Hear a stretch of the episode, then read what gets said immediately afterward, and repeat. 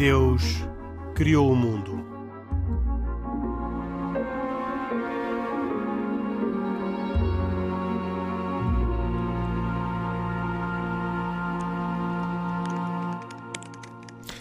Bem-vindos a mais uma edição de E Deus Criou o Mundo, uma edição semanal de, de, um programa que tem autoria e produção de Carlos Quevedo, cuidados técnicos de João Carrasco e, como sempre, Isaac Assor, Pedro Gil e Khalid Jamal, um judeu, um católico e um muçulmano, que comigo, Henrique Mota, fazem semanalmente este programa da Antena 1. Um programa que também está disponível em podcast, pode ser descarregado uh, no site da RTP Aliás, aí estão disponíveis todos os programas nestes mais de seis anos de vida de E Deus Criou o Mundo, mais de 300 emissões deste programa dedicado ao debate sobre temas de religião, temas de atualidade na perspectiva das religiões abraâmicas ou temas sobre as próprias religiões. Na semana passada falámos sobre um tema particular ligado à Igreja Católica, o dos abusos de menores por membros da Igreja Católica, portanto, um tema da atualidade. Hoje vamos falar sobre temas mais ligados às religiões. Começo por uma notícia que apareceu em vários órgãos de comunicação social a propósito de uma nova religião. Uma religião que, curiosamente, seria a fusão das três religiões abrâmicas, o judaísmo, o cristianismo e o islamismo. Aquilo que, em, em alguns títulos, foi chamado como o Crislam, ou talvez numa versão mais portuguesa, o Crislão. Uh, e que uh, resulta, não sei se de um equívoco, se de uma tentativa de um, uh, pôr em causa essa declaração assinada pelo Papa Francisco e pelo grande imã de Al-Azhar, que foi o documento sobre a amizade humana. Um documento assinado em 2019 e que deu o ponto de partida para um diálogo entre a Igreja Católica e uh, as comunidades muçulmanas, por agora sunitas, mas que também talvez tenha estado uh, por detrás de algumas iniciativas do Papa Francisco junto das comunidades xiitas. E o que eu pergunto, talvez comece precisamente por perguntar ao Khalid Jamal, é uh, como é que interpreta o aparecimento desta notícia que fala desta, hum, desta fusão das três religiões numa nova religião inventada que seria uh, um, o, o, denominador comum das, uh, das três religiões abrâmicas? Bom, Henrique, quem me conhece sabe que eu raramente uh, uso expressões violentas ou radicais por razões óbvias, não é? Até porque, enfim, muitas vezes os muçulmanos são mal interpretados e, no fundo, um muçulmano usar expressões violentas seria naturalmente extremamente mal interpretado. Mas quer dizer, não, não me resta outra opção se não chamar esta proposta, ou esta sugestão, ou este boato como uma aberração. Uh, e uma aberração porquê? Porque, uh, enfim, ela vai contra tudo aquilo que é, no fundo, uh, uma, uma, uma, religião séria e, um, e, no fundo, as nossas religiões. Ou seja, o que é que eu quero dizer com isto? Um, por um lado, nós, nós temos andado a defender neste programa e noutros fóruns aquilo que é o verdadeiro diálogo, seja ecuménico, seja interreligioso, que é o quê? Que é, no fundo, a construção de um caminho comum em que se encontram pontos de convergência de diálogo entre as três religiões, não sem antes, com verdade, como costuma dizer o Pedro, e conscientes daquilo que é uma identidade própria e daquilo que é a nossa identidade projetada naquilo que são as semelhanças com outras religiões, uh, uh, no fundo, sermos capazes de trilhar esse caminho comum com respeito, mais do que com aquela, uh, aquilo que é chamada a tolerância. E, portanto, no fundo, este, esta proposta, se quiser chamar assim, ou esta, esta, esta contra-notícia, uh, é, é, uma aberração na medida em que, uh, no fundo, um, enferma daquilo que muitas vezes o Papa Francisco tem falado, que é o fenómeno do sincretismo, não é? Todas as religiões perderão se os não crentes e aqueles que por livre e espontânea vontade e plenamente enfim, no, no, no seu direito uh, não entendem ter religião, mas uh, que se optarem por uma questão, uh, seja ideológica, seja doutrinal, pôr as religiões todas no mesmo saco. Ou seja, uh, ser católico e ser muçulmano e ser judeu não são a mesma coisa. O Deus Mas várias é vezes tenho-vos ouvido falar daquilo que vos une mais do que aquilo que vos separa. Ora, esta ideia parece estar em linha com essa lógica de valorizar o que vos une e não aquilo que vos separa. É verdade, é verdade, Henrique, mas sabe porque é que nós estamos preocupados em, em, falar do que nos une? Porque, infelizmente, muitas vezes, seja por prevaricadores dentro daquilo que, se, que são as pessoas, não é? Ou os putativos crentes, ou aqueles que se identificam como crentes no universo das nossas religiões. Mais no Islão, é preciso reconhecê-lo com verdade, mas também noutras religiões. As religiões, muitas vezes, não elas próprias, mas as pessoas que não sabem moderar o fenómeno religioso e a sua crença, criam fanáticos. E esses fanáticos praticam atos bárbaros em seu nome, projetando isso em nome das religiões, e as religiões não ficam, acabam por gozar dessa má fama. E ao gozar dessa má fama, é preciso que nós muitas vezes realcemos que as reuniões, que, perdão, que as religiões são mais fator de união e de paz do que de guerra. Posso me entender? Oh, oh, agora, isso não quer dizer, isso não quer dizer. Já vou passar a palavra para si, Isaac. Pois, isso não quer dizer só para concluir. Rápida. Sim, deixa, só deixa, deixa o Caldir concluir, se faz favor. Ok. Sim, conclua, mais Sermos irmãos, estarmos unidos em torno de um Deus que é o mesmo. Uh, termos muitas coisas em comum, porventura mais do que aquelas que nos divergem, nunca poderá significar, Henrique, que sermos uma única religião. Sabe porquê? Por uma razão simples. Nós trilhamos caminhos distintos. Porventura, o destino final é o mesmo mas os caminhos que seguimos são distintos para chegar a esse mesmo Deus. E, portanto, uhum. quer dizer, se um segue pela direita e outro pela esquerda, e atenção que não quer ser mal interpretado aqui, a direita e a esquerda aqui são rigorosamente iguais nesse aspecto, ou seja, eu tenho de respeitar o caminho que outros trilham, o Isaac e o Pedro, para chegar ao mesmo Deus comum, uh, nunca podemos nos fundir numa religião, porque isso empobreceria aquilo que é a matriz identitária e individual e singular de qualquer um dos nossos credos. Portanto, repare, no limite, Henrique, eu poderia ficar quase ofendido se alguém me propuser em, em agregar a minha religião com o cristianismo. Porquê? Uhum. Por uma razão Vamos. muito simples. Jesus é visto como? Como um profeta ou como Deus? Ou como filho de Deus feito homem? Começa logo por aí, Henrique. Muito a bem. Vamos ouvir o Isaac e, e, já volto a si, Khalid. Não, eu, oh, oh, Henrique, eu, a primeira coisa que me apraz uh, registar e, e, e, querer pelo menos esclarecer era importante também nós percebermos, e, nós, e, e, os nossos ouvintes com certeza vão gostar de saber também, como é que surge esta notícia. Quem é que lança esta notícia? Porque as dúvidas que se levantam uh, em relação à, à, eventualidade, por exemplo, eles falavam inclusive na, na no facto de no Dubai haver o tal, o tal santuário, chamemos-lhe, em que iriam estar as três religiões e que isso seria uma forma de, de, de alguma forma, uh, branquear, por assim dizer, uh, o facto de, das três religiões se englobarem. Só o nome, que me aparece, Crislam, diz logo. Repara, o judaísmo já não está lá. Crislam, cristianismo com o islão. Portanto, eu, não, eu, eu, eu essa pergunta lançou no ar. Quem é certo, que lançou? Mas, mas não, não, a lança por despeito de não estar uh, incluído não, na, na sigla, não, não é? Não, não, não, não, não. Obviamente que não. Obviamente que não.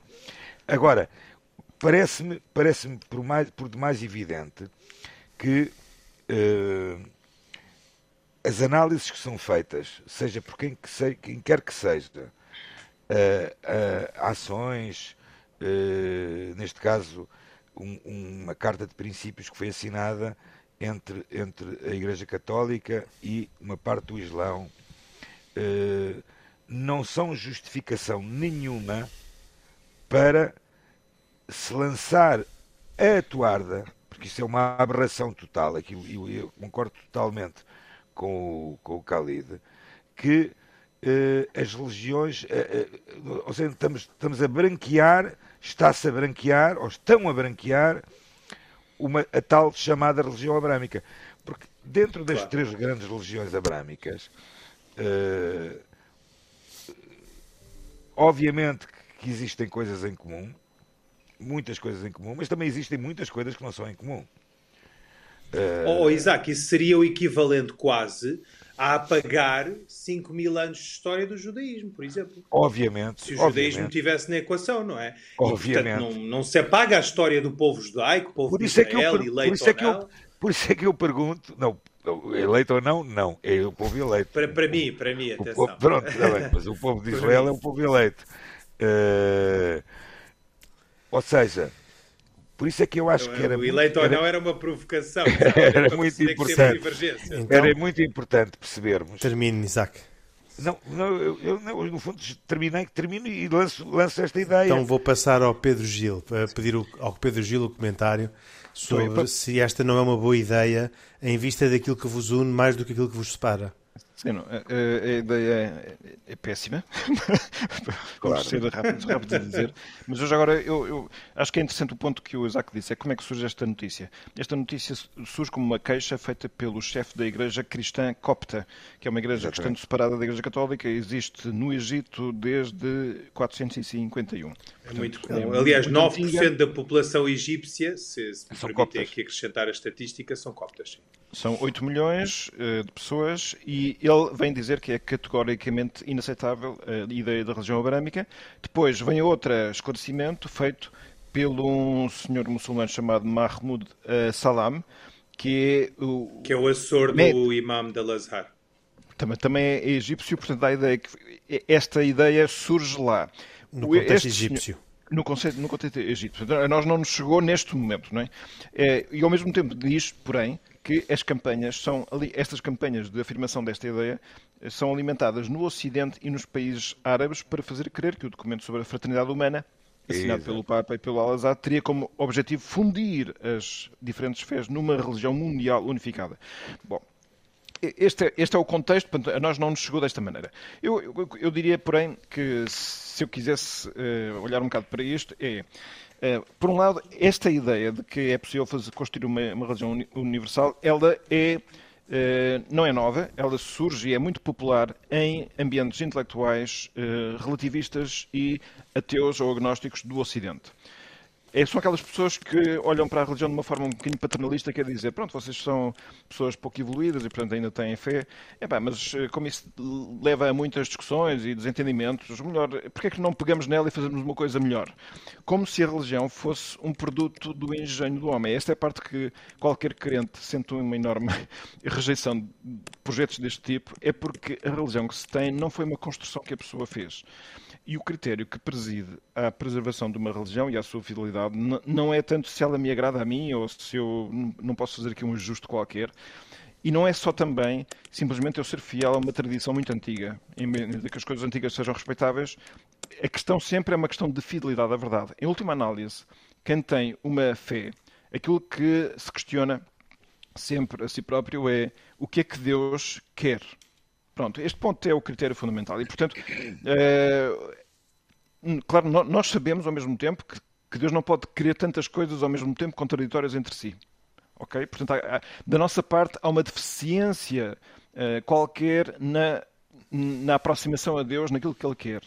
Uh, Porém, o critério daquilo que ele quer é aquilo que determina o valor que damos ou não a uma religião. Enquanto eu estiver convencido que na minha religião está aquilo que Deus quer, é óbvio que eu não vou achar piada nenhuma a que peguem nela e façam dela coisa diferente.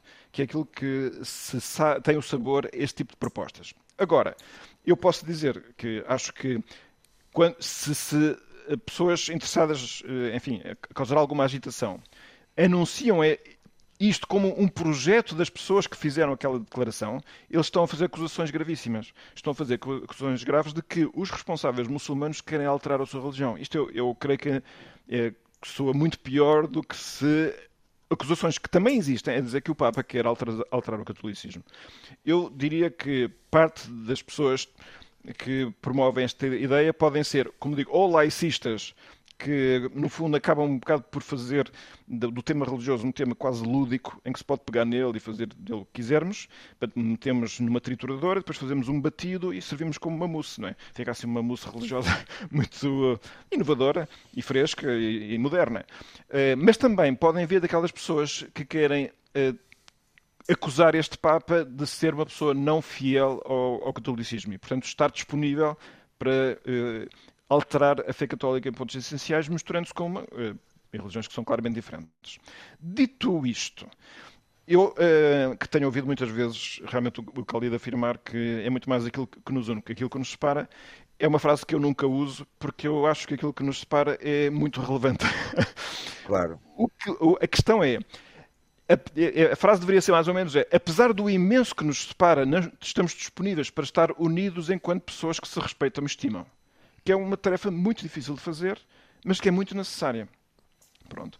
E, e, estamos disponíveis, sim, para descobrir os pontos em que, que, temos em comum, porque certamente haverá pontos em comuns, e o mais importante de todos, aliás, está garantido, que é o reconhecimento não só de que Deus existe, mas de que Deus se comunicou aos homens, que este é um ponto que temos em comum, e isso é muito diferente de, por exemplo, todo o mundo das espiritualidades zen e, e, e New Age, que afirmam a experiência espiritual, mas sem que haja nenhuma divindade pessoal que comunique. Pronto, é simplesmente uma porque, experiência. Na verdade, não tem elas próprias uma religião, tem só um, uma, uma afirmação de, espiritual, não?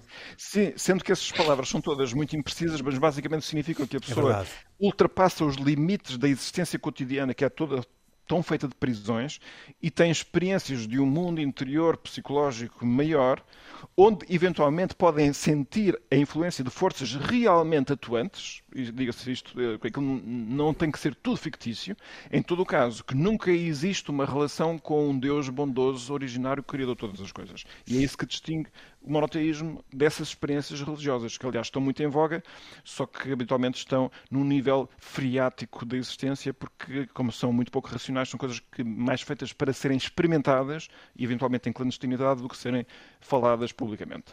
Uh, pronto, e é por isso que é, é desta Pedro Gil, que olho para Não resisto a, em dar um passo atrás uh, relativamente ao comentário de que uh, subjacente a estas ideias no Ocidente poderiam estar uh, não sei se digo bem, se representa aquilo que o Pedro Gil disse, mas poderiam até estar católicos uh, que não apreciam o Papa Francisco e que, de alguma forma, poderiam uh, estar a divulgar uma imagem do Papa Francisco uh, errada e que consistiria em, nessa imagem que o, que o, que o Pedro Gil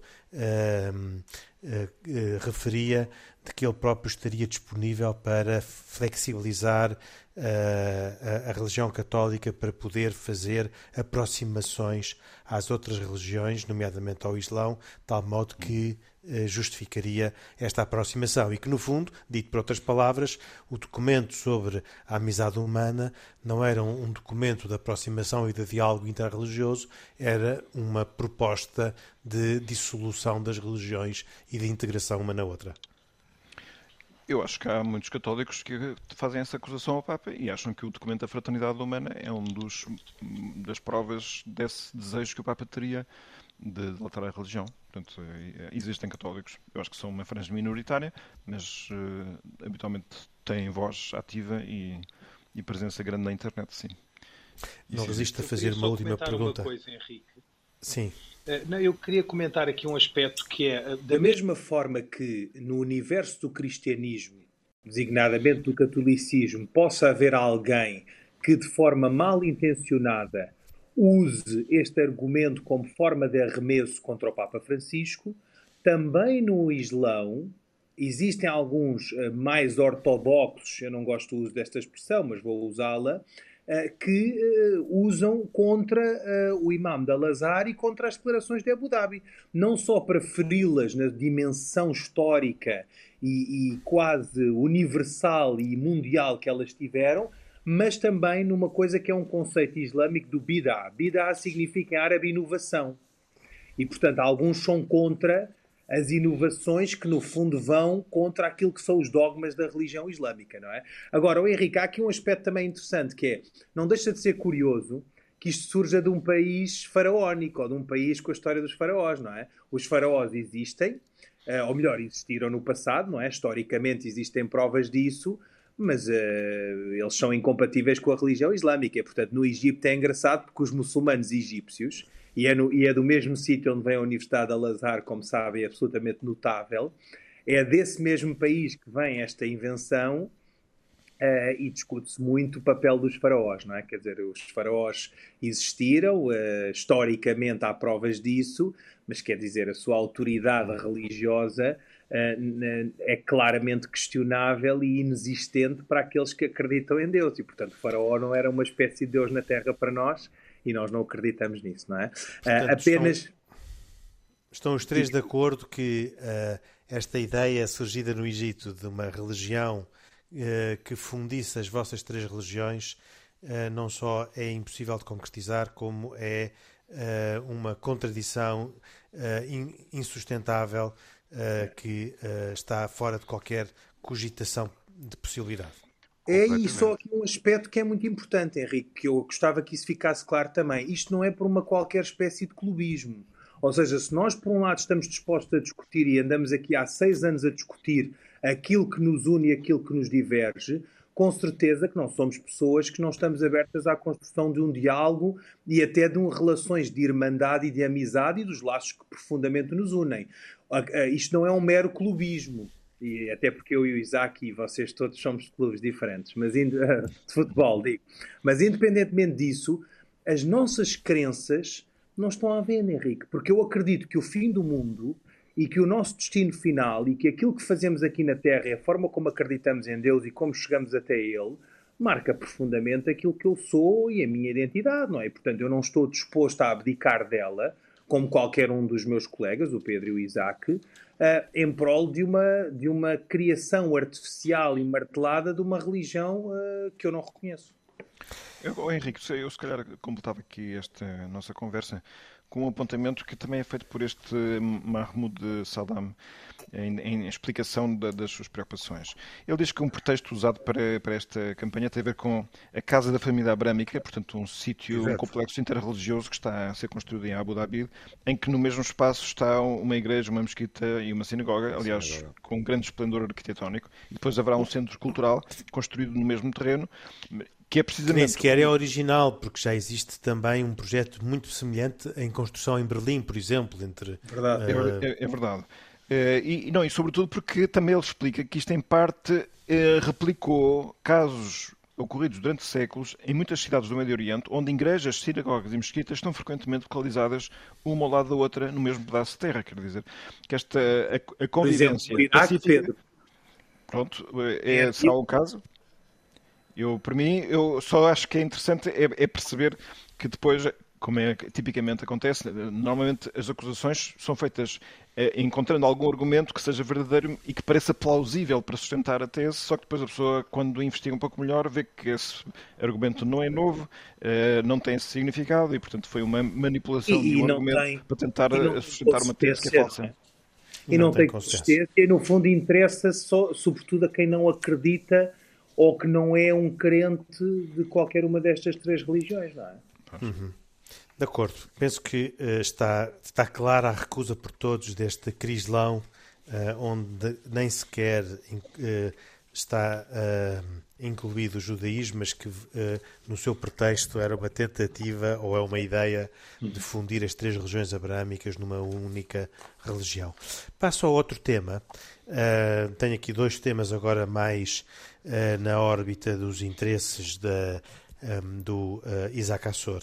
E o primeiro vem de Israel um, ehm, e tem a ver com uma alteração que uh, foi muito comentada sobre o sistema de um, ehm, certificação da alimentação kasher, uh, que uh, até agora em Israel dependia dos, dos rabinatos, dos dois grandes rabinatos uh, existentes no país e que vai agora ser uh, feita por agências privadas naquilo que alguns chamaram uma revolução silenciosa uh, e outros referiram como uma um ataque ou um desafio ao poder centralizado das, uh, uh, dos rabinatos e, em particular, das minorias ultra-ortodoxas. Gostava que o Isaac, em pouco tempo, porque o tempo não abunda no E Deus Criou o Mundo, nos explicasse o que é que está aqui em causa e o que é que vai mudar uh,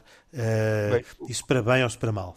O que estamos a falar, essencialmente, estamos a falar de, de, de uma regra em Israel, no Estado de Israel, ok? Quando Porque essa regra não se aplica a Portugal. Quem, quem não, determina obviamente. os alimentos kasher em Portugal são uh, os rabinos, os rabinos das três, das três sinagogas portuguesas. É? Exatamente, ou seja, uh, estamos a falar em Israel e quando o Henrique falou há pouco de agências, se calhar o mais correto não é isso. É assim, em Israel, uh, todos os locais em Israel, chamemos-lhe municípios em Israel, têm eles próprios o seu próprio rabinato. Ok? Ou seja, o que é que acontecia? Estes rabinatos locais estavam dependentes todos do rabinato central em Jerusalém. E na verdade o que é que acontece? Uh, a partir de penso eu que esta, esta, esta lei ainda não foi aprovada, penso eu, uh, haverá a possibilidade de que o restaurante tal e a loja tal de produtos kasher em Haifa, uh, uma cidade do norte de Israel, uh, poderá ser certificada pelo rabinato de Haifa, o tal do norte de Israel, e não necessariamente com a aprovação do rabinato central de Jerusalém. E isto na minha opinião, isto, mais uma vez é muito bom falar-se nas opiniões pessoais, uh, está mais correto. Porque se voltarmos, se voltarmos uh, 70, 80, 90 anos atrás, era exatamente isso que acontecia em qualquer localidade, não só de Israel na altura, não era Israel, chamemos-lhe Palestina, ou locais na diáspora, em que os rabinatos locais tinham a total autoridade de o fazer. O que é que está a acontecer? Na verdade, é, está aqui uma guerra política, uma guerra política uh, que é uh, o Rabinato Central de Jerusalém, o tal Rabinato que tem o Rabinato Sefaradi e que tem o Rabinato Ashkenazi, uh, estão um bocadinho contra esta situação, porque desta forma, um bocadinho a favor, estão bastante contra, uh, desta forma, perdem o controle, por assim dizer, de, de certificar em todo o Estado de Israel uh, estes locais de alimentação kasher. E o interesse dos qual é, grandes qual... rabinatos é o interesse e... da qualidade da certificação ou, ou há também algum interesse económico subjacente a esse eu processo? Vou, eu vou, mais uma vez, falando a título pela pessoal. Minha, pela minha opinião pessoal, claramente estamos a falar de um impedimento económico. Porque o Rabinato de Jerusalém, ou os certificadores do Rabinato de Jerusalém, porque, atenção, quem faz a certificação destes locais não necessariamente é o Rabino Central de Jerusalém, obviamente. Ele tem uma coisa que se chama em hebraico Masgihim, certificadores, que são eh, alocados a todos estes locais. Uh, a mim, ninguém me garante, nem há nenhuma prova que todos estes certificadores, só aqueles que estão nomeados pelo Rabinato de Jerusalém, são realmente conhecedores e, e verdadeiros praticantes do judaísmo. Ou seja, uh, não existe, na minha opinião, nenhum perigo de, de abaixamento de qualidade ou de, ou de capacidade de certificação, mas sim o que, está, o que estamos a acontecer essencialmente é um, é um impeditivo económico, claramente. Uh, Deixe-me concretizar uh, o tema e perguntar-lhe: quando nós almoçámos uma vez juntos, todos os membros do, da, do em, programa, em, Roma, em Roma, em Roma, num restaurante uh, que servia comida kasher, um, e quando, quando visitámos Roma para apresentar o E Deus Criou o Mundo na, na Universidade da Santa Cruz, quando fomos convidados para, para essa conferência para falar do nosso programa, e depois tivemos um, uma visita à sinagoga e, e almoçámos ao lado da sinagoga. Quem certifica esse restaurante? É uh, uma autoridade de Israel ou é a, a, própria sinagoga que ficava ao lado na cidade de Roma? É a, a autoridade judaica da cidade de Roma. Hum. Ou seja, não é o Rabinato de Israel que certifica o restaurante eh, em Itália, em Madrid, em Lisboa, em Paris. São as autoridades. A propósito, há algum restaurante kasher em, em Lisboa? Eh, eh, felizmente em Lisboa, infelizmente em Lisboa não, mas no Porto, eh, sim, abriu um restaurante uh, no Porto, uh, chama-se, já agora fora, fora a publicidade, chama-se Ibéria. Acho que é bem-vinda. Como é que se chama? Ibéria, restaurante Ibéria. Uh, é um restaurante certificado pelo Rabinato do Porto, ou seja, não é o Rabinato de Jerusalém, é o Rabinato do Porto. Ou oh, Isaac, há um que é de comida israelita, mas que se calhar não, não, não merece a vossa confiança, que é o Yalla, já falar? Não, restaurantes de comida israelita existem vários em Portugal. Para ser um restaurante kasher, ele tem que ter um certificado passado por uma autoridade judaica da cidade, pelo menos. Uh, e uh, em Lisboa, infelizmente, não temos nenhum. No e em Belmonte, sim, há algum?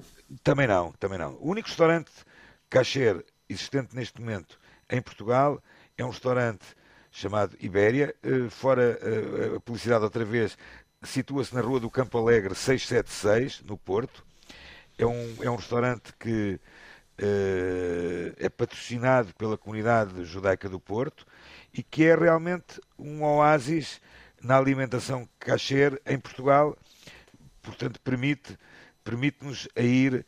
Eh, eu nem a semana passada estive lá e inclusive tive a felicidade de jantar lá. Portanto, eh, agora não tenho que estar eu, eu, eu, eu não, não, não, tenho que, ou seja, esse certificado não tem que ser passado pelo Rabinato de Jerusalém. Está entendido. É o Está Rabinato entendido. local. Muito bem. Já que falámos em Belmonte, não resisto a perguntar a razão para, uma, uh, para um facto que eu desconhecia totalmente e que uh, encontrei por acaso relativamente à comunidade de Belmonte, que entrou, digamos assim, na clandestinidade em 1496, pelas razões conhecidas de todos, mas que assim se manteve até uh, 1989, portanto, uh, quase 500 anos. Qual é, e, e, a pergunta que me ficou, e este era o segundo tema que queria abordar nos poucos minutos que ainda nos faltam antes das recomendações, e por isso pedi a sua brevidade, Isaac, é, qual é a razão que levou a que a comunidade de Belmonte, muito depois já da, da perseguição, se tenha mantido escondida e uh, em exercício clandestino da sua fé? Bem, uh, primeiro era muito importante percebermos a comunidade de Belmonte, os judeus de Belmonte, ou os cripto-judeus de Belmonte. Estamos a falar de uma cidade no interior de Portugal, em que, uh, uma cidade pequenina no interior de Portugal, e que uh, este receio manteve-se, este receio de perseguição manteve-se muitos e muitos anos depois do final da Inquisição. Mantiveram este, este, este. Mantiveram até 1989. Não, mantive, foi antes. Eu devo lhe dizer que eu, eu, alguns em 1980, 80, 81, estamos a falar no, fim, no início dos anos 80, eu próprio tive a felicidade de conhecer pela primeira vez in loco uh, os judeus de Belmonte, aqueles que mantiveram o tal judaísmo na escuridão durante, durante 500 anos. E a verdade é que foi a partir de 1980 que se começou a ter uma aproximação uh, entre uh, os judeus que viviam em Belmonte e as comunidades judaicas existentes em Portugal, particularmente em Lisboa, onde eles começaram, inclusive, a frequentar a sinagoga de Lisboa em, em determinadas alturas, como por exemplo o dia de Yom Kippur, onde eles vinham em massa à sinagoga de Lisboa. Uh, não havia sinagoga em Belmonte nessa altura, portanto. Não, não, não houve, não houve sinagoga em Belmonte até 1989, se não estou engano. O que, o, o, o que é que aconteceu durante estes anos, dentro destes 80, 90, por assim dizer, anos 80, anos 90, uh, eh, começou a haver uma, uma tentativa de reapro, reaproximação ao, ao judaísmo tra tradicional. O rabinato de Israel devo dizer, inclusive, é que o rabino uh, de Lisboa, que na altura até era o meu pai, o meu falecido pai, uh, foi a primeira autoridade judaica, fora o Rabinato de Israel, a fazer a reconversão ao judaísmo dos primeiros, uh, chamemos de cripto-judeus de Belmonte. Neste caso foi um, uma família só, e que foi, foi seguido depois pelo próprio Rabinato de Israel, onde foi feita a reconversão. Eu, eu, eu tenho muito cuidado na palavra conversão, porque uh, uh, é, é, muitas vezes até ofensivo para estas pessoas dizermos que eles se converteram ao judaísmo. Eles, no fundo, eles retornaram ao judaísmo, eles converteram-se ao judaísmo tradicional. Uh, e a verdade é que, em final de, de, dos anos 80, houve um mecenas francês que decidiu eh, patrocinar a construção da sinagoga de Belmonte, a sinagoga que, por exemplo, o, o Pedro esteve comigo. Tiveste comigo em Belmonte, não foi, Pedro? Sim, sim. Sinagoga, não fui à sinagoga, mas, mas, mas Não foste à sinagoga? Não me lembro, pá, peço desculpa. Por, porque me explicaste que aquela comunidade, precisamente por ter uma identidade muito forte e fechada, compreensivelmente tinha uma. Pronto. não tinha facilidade em receber pessoas eh, de fora, não é? Exatamente, exatamente, tens toda a razão. E a verdade é que a sinagoga de Belmonte eh, foi construída, a primeira sinagoga depois da Inquisição, e que hoje ainda se mantém uma comunidade pequena, mas sim de, de judeus eh, fortemente tradicionalistas. Mas, mas percebe sua... a razão pela qual se mantiveram na escuridão todos estes anos? Eu percebo. E qual eu é? Percebo, eu percebo porque, voltando ao, ao, ao, ao chamemos à, à forma como esta comunidade era. Para já esta comunidade não, é, não existia como comunidade. Existiam judeus, pessoas cripto-judias isoladas que praticavam o seu judaísmo. E que tiveram sempre uh, muito receio uh, numa aproximação à modernidade, por assim dizer. Estamos a falar de um meio muito pequeno, um meio muito fechado, e estamos a falar de pessoas que uh, tenho que ter um bocadinho de cuidado com as palavras que, que vou dizer, mas que tinham uh, uma, uma educação cultural uh, muito elementar e que sempre tiveram o receio de apresentar-se publicamente. E eu entendo isso. Repare, Henrique, uh, tivemos casos de pessoas da própria, deste, deste próprio meio que mantiveram o seu judaísmo na escuridão, mas que, por exemplo, uh, iriam fazer um casamento religioso à igreja, de forma a que as pessoas não desconfiassem que eles eram uh, judeus na escuridão. Uh, portanto, esta é, no fundo, a razão que eu, que eu, que eu acho mais eh, plausível para este. Agora, é verdade que no início dos anos 80 começou a haver uma aproximação. Eu, inclusive, jovem, tive com o Rabino de Madrid, o Rabino na altura de Madrid, uh, num evento uh, que nós criámos uh, em Belmonte, que a primeira foi, digamos quase que foi a primeira vez que eles que apareceram publicamente com as suas orações arcaicas em português, com poucas palavras em hebraico, aquelas poucas palavras que eles mantiveram durante 500 anos, como Shema Israel, Adonai Eloeno, Adonai Echad, ou seja, escuta Israel, o Senhor é teu Deus, o Senhor é só um, em que eles mantiveram isto durante 500 anos, que é a base fundamental e o princípio fundamental do judaísmo. Então, muito bem uh, explicado, acho que uh, para todos ficou claro, quem sabe se um dia surge a oportunidade de fazermos a gravação de um programa em Deus Criou o Mundo na, na sinagoga de, é uma excelente ideia. de Belmonte. Ideia. Nós, até hoje, apesar destes seis anos, ainda não, não se proporcionou, a não ser em Roma, visitarmos nenhuma sinagoga, não, não, mas pode ser que Belmonte seja seja o ponto de partida. Visitámos para, os Açores, Henrique. Para, para um... E Açores, os Açores, tivemos nos Visitámos, mas, mas, são sinagogas que neste momento não estão usadas para culto ar, e, portanto, ativas, sim, sim. são ah, é museus, não é? é portanto, referia-me a, a, sinagogas onde os judeus uh, se encontram e rezam juntos. Muito bem. E, uh, E com isto terminamos já sem tempo para as recomendações. Peço desculpa se alguma recomendação importante fica, fica por dar, mas o tempo já não, já não nos permite. Voltamos dois, oito dias para mais uma edição de E Deus Criou o Mundo. Isaac Assor, Pedro Gil e Khalid Jamal, comigo Henrique Mota, fazem semanalmente este programa de Carlos Quevedo com cuidados técnicos de João Carrasco. Boa noite, até para a semana, se Deus quiser.